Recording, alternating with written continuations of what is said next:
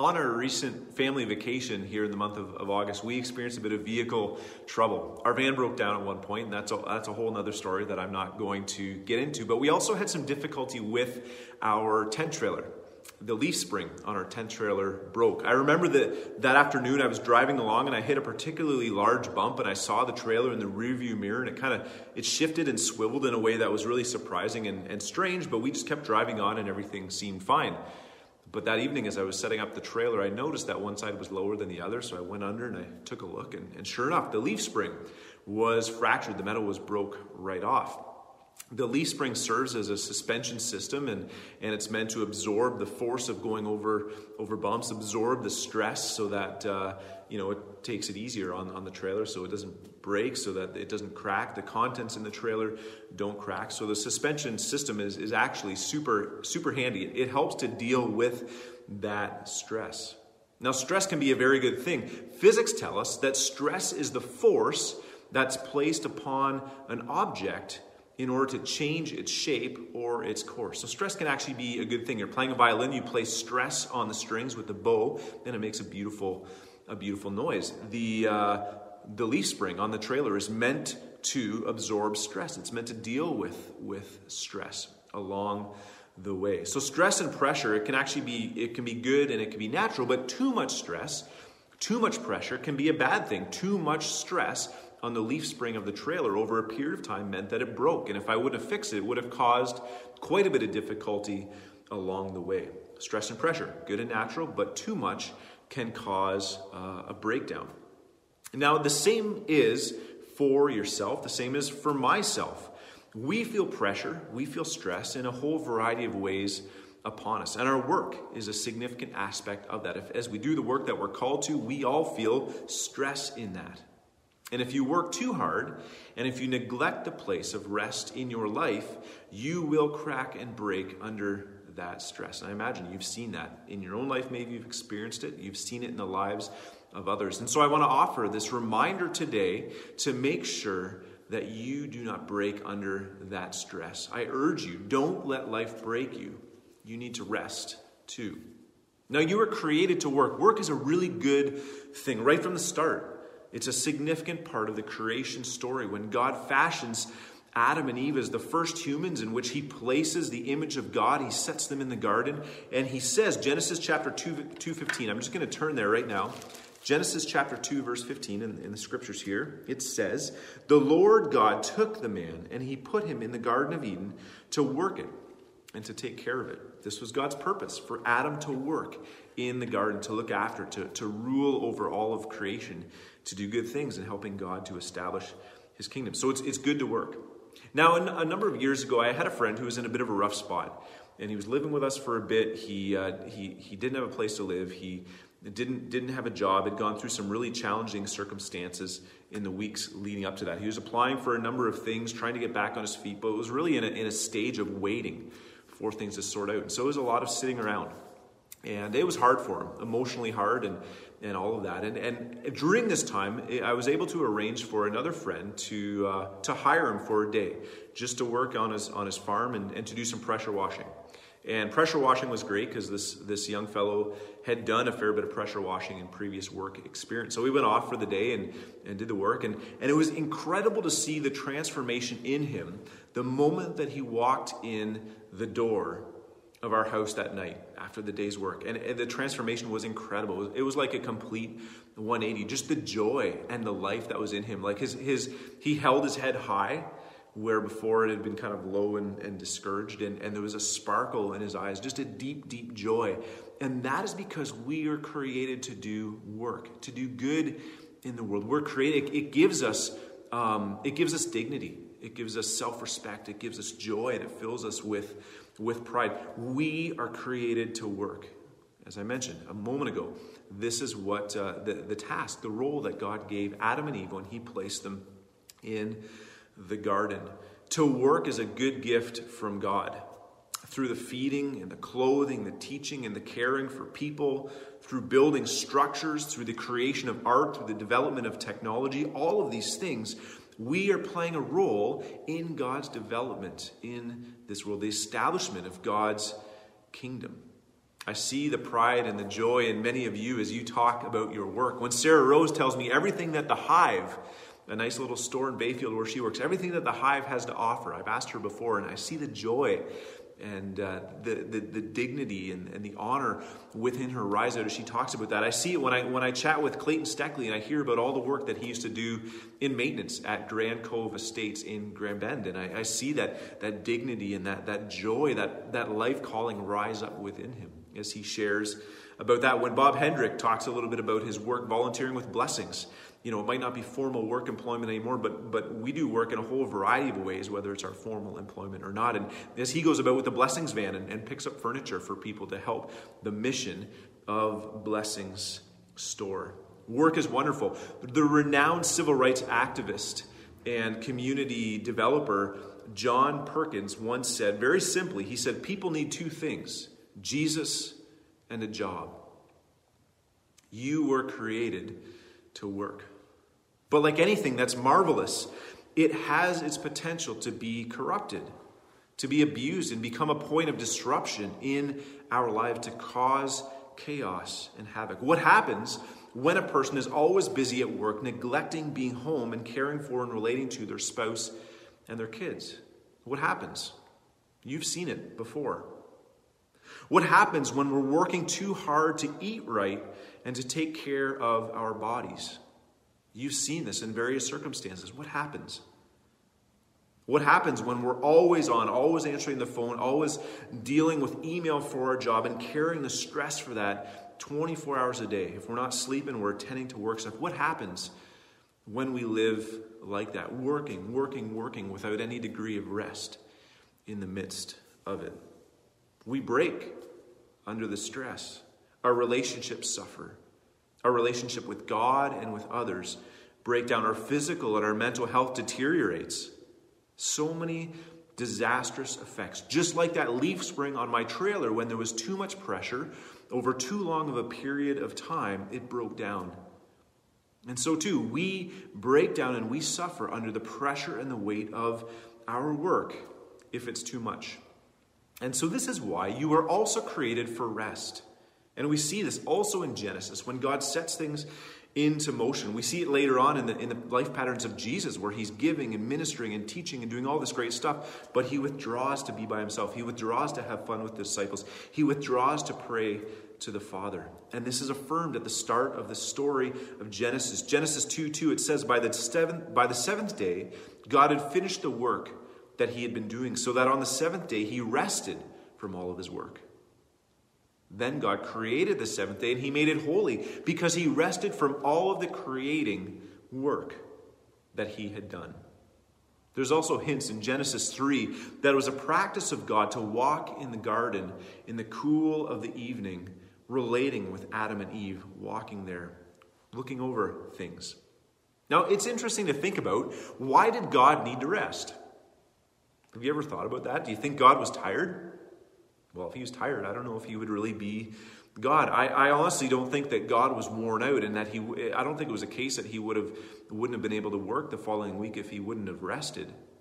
But I think he was demonstrating a pattern, a way of life. He was showing the proper values of work being a good thing, but also rest and enjoying relationships, enjoying the goodness of creation. We need to rest. We need to enjoy life. We need to be with others. The fact that the call to live out Sabbath is listed in the Ten Commandments alongside not committing adultery, alongside not stealing, alongside not murdering, alongside not bearing false witness or lying indicates that the value of rest and worship in your life is as critical and important to God as each of those other things. Work is good, but you are also created to rest to intentionally be with God, to be with others, and to take care of yourself. So when you think about it, why, why can we rest? Why should it actually be easy for us to rest? Should it be easy? I'm not saying it always is. In our humanness and our fallenness and our distrust and all of the chaos of who we are as broken and, and not fully glorified people, it's not easy. But why should it be? As we grow and mature in faith, why should it become easier to rest? Well, it's because God is on the throne. He's carrying out His plans whether I'm engaged in working at it or not. Because we don't need to earn God's favor. We don't need to earn his salvation. We don't need to keep on trying and trying and trying. So we can step back and rest. We can enjoy God's company. We can enjoy the company of others. We can take care of ourselves. Everything that we want to accomplish. What are the things I want to accomplish in life? The things that you want to accomplish in life. I want to accomplish security. I want to be valued and I want to be honored by others. And I do, and I think that each of you do also, want to play a role in helping Jesus bring his kingdom to earth, making earth a better place.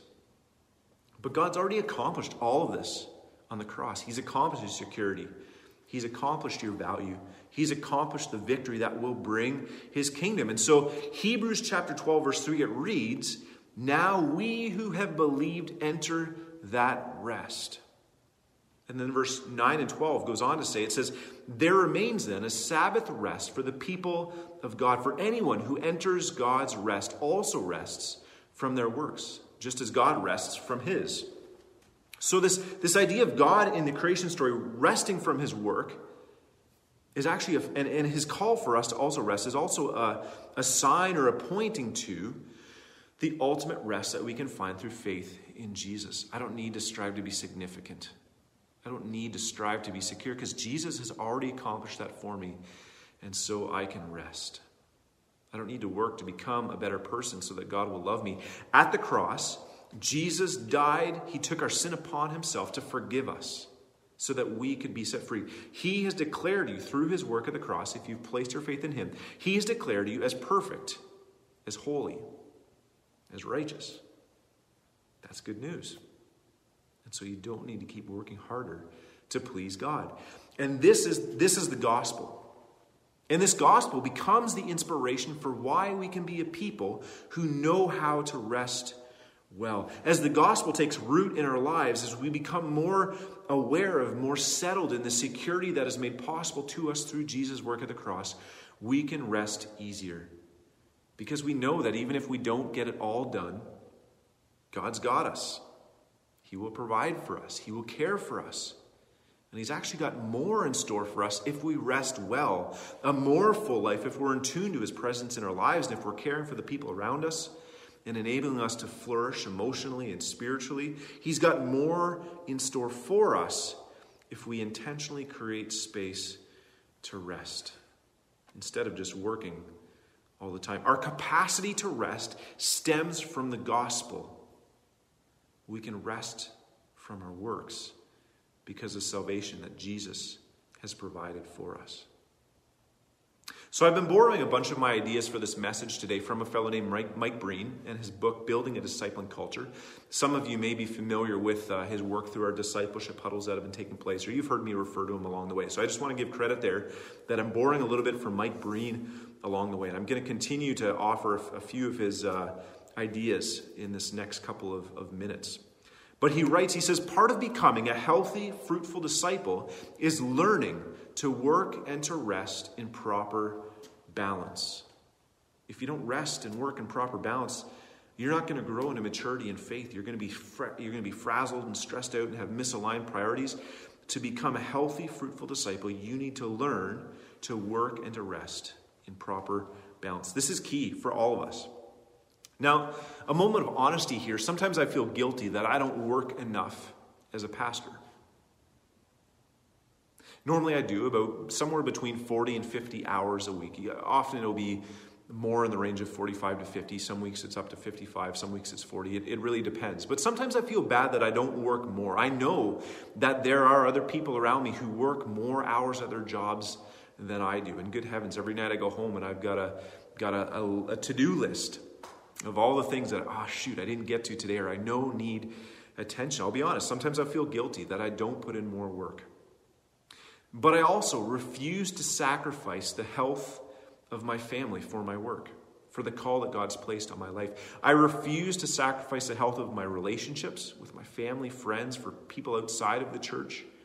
I refuse to sacrifice my own personal health and emotional, spiritual well being for the sake of my job and my calling. It's my hope and my prayer that I won't burn out someday, as some pastors do. Now, who knows? Lord, Lord willing, that's, that's my hope.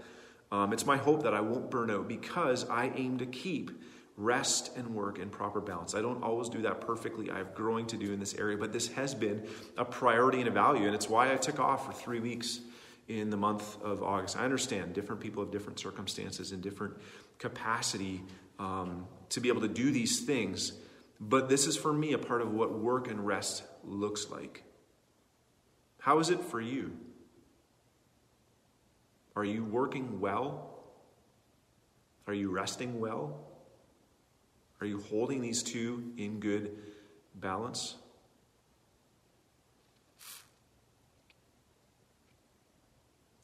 Is your work and your degree of work having a damaging effect on your family?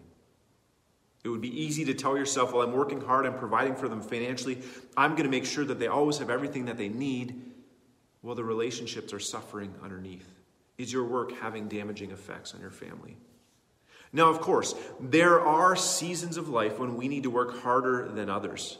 Different situational factors, different seasons that mean that for these weeks, these months, I'm grinding. I'm getting up at the at the crack of dawn, going to bed after after after dark, work, work, work. There are times, there are seasons. I you know I I, I get that. Farmers and tradespeople tend to be busier in the in the in the uh, the spring, the summer, and the fall when the weather is good, and then they slow down and rest a bit in the winter. For myself and for others, it tends to be the fall, the winter, and the spring that are busier, and summer tends to be slower months in which I can rest a bit more. But whatever the case is for you, do you rest well on a daily basis and a weekly basis and then in those seasons? And Breen suggests actually that we, we divide it up into these categories to rest well. He says, um, sorry, one second here. First of all, he asks us to look at the category of days. What does rest each day look like for you?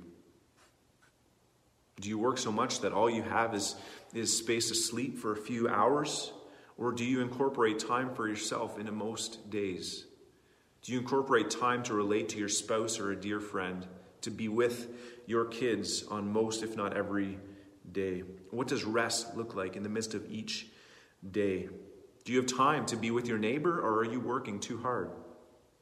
On the weeks, how what does rest look like on a weekly basis? Do you set aside a day of Sabbath rest to worship God, to calm down and to be with other people? To just enjoy life? I fear that many of us have thrown the value of a weekly day of Sabbath rest out the window. And when I say a Sabbath rest, I mean a day in which we actually say, on this day, I'm not intentionally getting anything done. There's nothing I need to get done that I'm doing. I'm actually just resting. I think this is something that we've thrown out the window, and it's something we're actually poorer for. It is not wise, it is not healthy to live in this way. Do you schedule times on a monthly basis to rest? Maybe it's, uh, you know what, this day we're going to take the family, we're heading out to the lake and we're just going to have a good time. Or this day I'm actually, I'm going to curl up and I'm going to read a book. Or maybe it's a get together with family and friends. Maybe it's a retreat day of prayer, a date with your spouse. What does it look like to have monthly rhythms of rest that you schedule on your calendar? And then, lastly, thinking of seasons. Do you schedule rest in the midst of seasons? If you have to work hard at certain points of year, do you scale it back at other points of the year? Do you take a vacation with your family? How do you welcome God into that experience? Do you take a weekend away with your spouse every once in a while, maybe once a year or a couple times a year? Do you get a getaway with your, with your friends? Do you ever do spiritual retreats to connect with God or go to a workshop to grow in your faith? So many ways that we pay attention to rest in our lives on a daily basis, a weekly basis, a monthly basis, and then a seasonally basis. Work is good. You were created to work. Work hard. Work for the glory of God. But hold that in good balance with rest. Rest is critical. God has also designed you to rest, to step back, to be in relationship with Him and with those around you, and just enjoying life. Don't let work, don't let this world break you down. You need to rest too. What does it look like for you to intentionally uh, embrace that and create space for rest in your life. Let's take a moment and close here in prayer. God, we thank you that we can rest. We place our confidence in you, in your plans, and what you're achieving and what you're accomplishing. We place our trust in you. You've said that you are our provider. That you are our provider. And so we can rest, trusting in you. And so I pray for each one who hears this. God, I, Holy Spirit, I pray that you convict us, that you would guide us in discerning what this balance looks like in our lives between work and rest. How can we honor you? How can we live for your glory? How can we flourish? Speak to us, God. If there's places where we've been pressing too hard, show us where we need to scale back. Show us why it is that we feel we need to press in so hard. What are the underlying idols? What are the ways we get to place greater faith in you? And thank you most of all that in our faith we can rest because you have saved us from sin and you've given us a future. So much good things to enjoy because of what you did in your cross and your resurrection. So we honor you, we lift your name high, and we ask that you guide us to be a people of rest as individuals, as families, as employees, as employers, and as a church as well. Thank you that you carry us as we rest. And we pray all of this in the name of the Father, and of the Son, and of the Holy Spirit. Amen. Alrighty. Well, thanks for listening in. Be sure to find space to rest today, tomorrow, this week, this month. God will carry you even as you rest.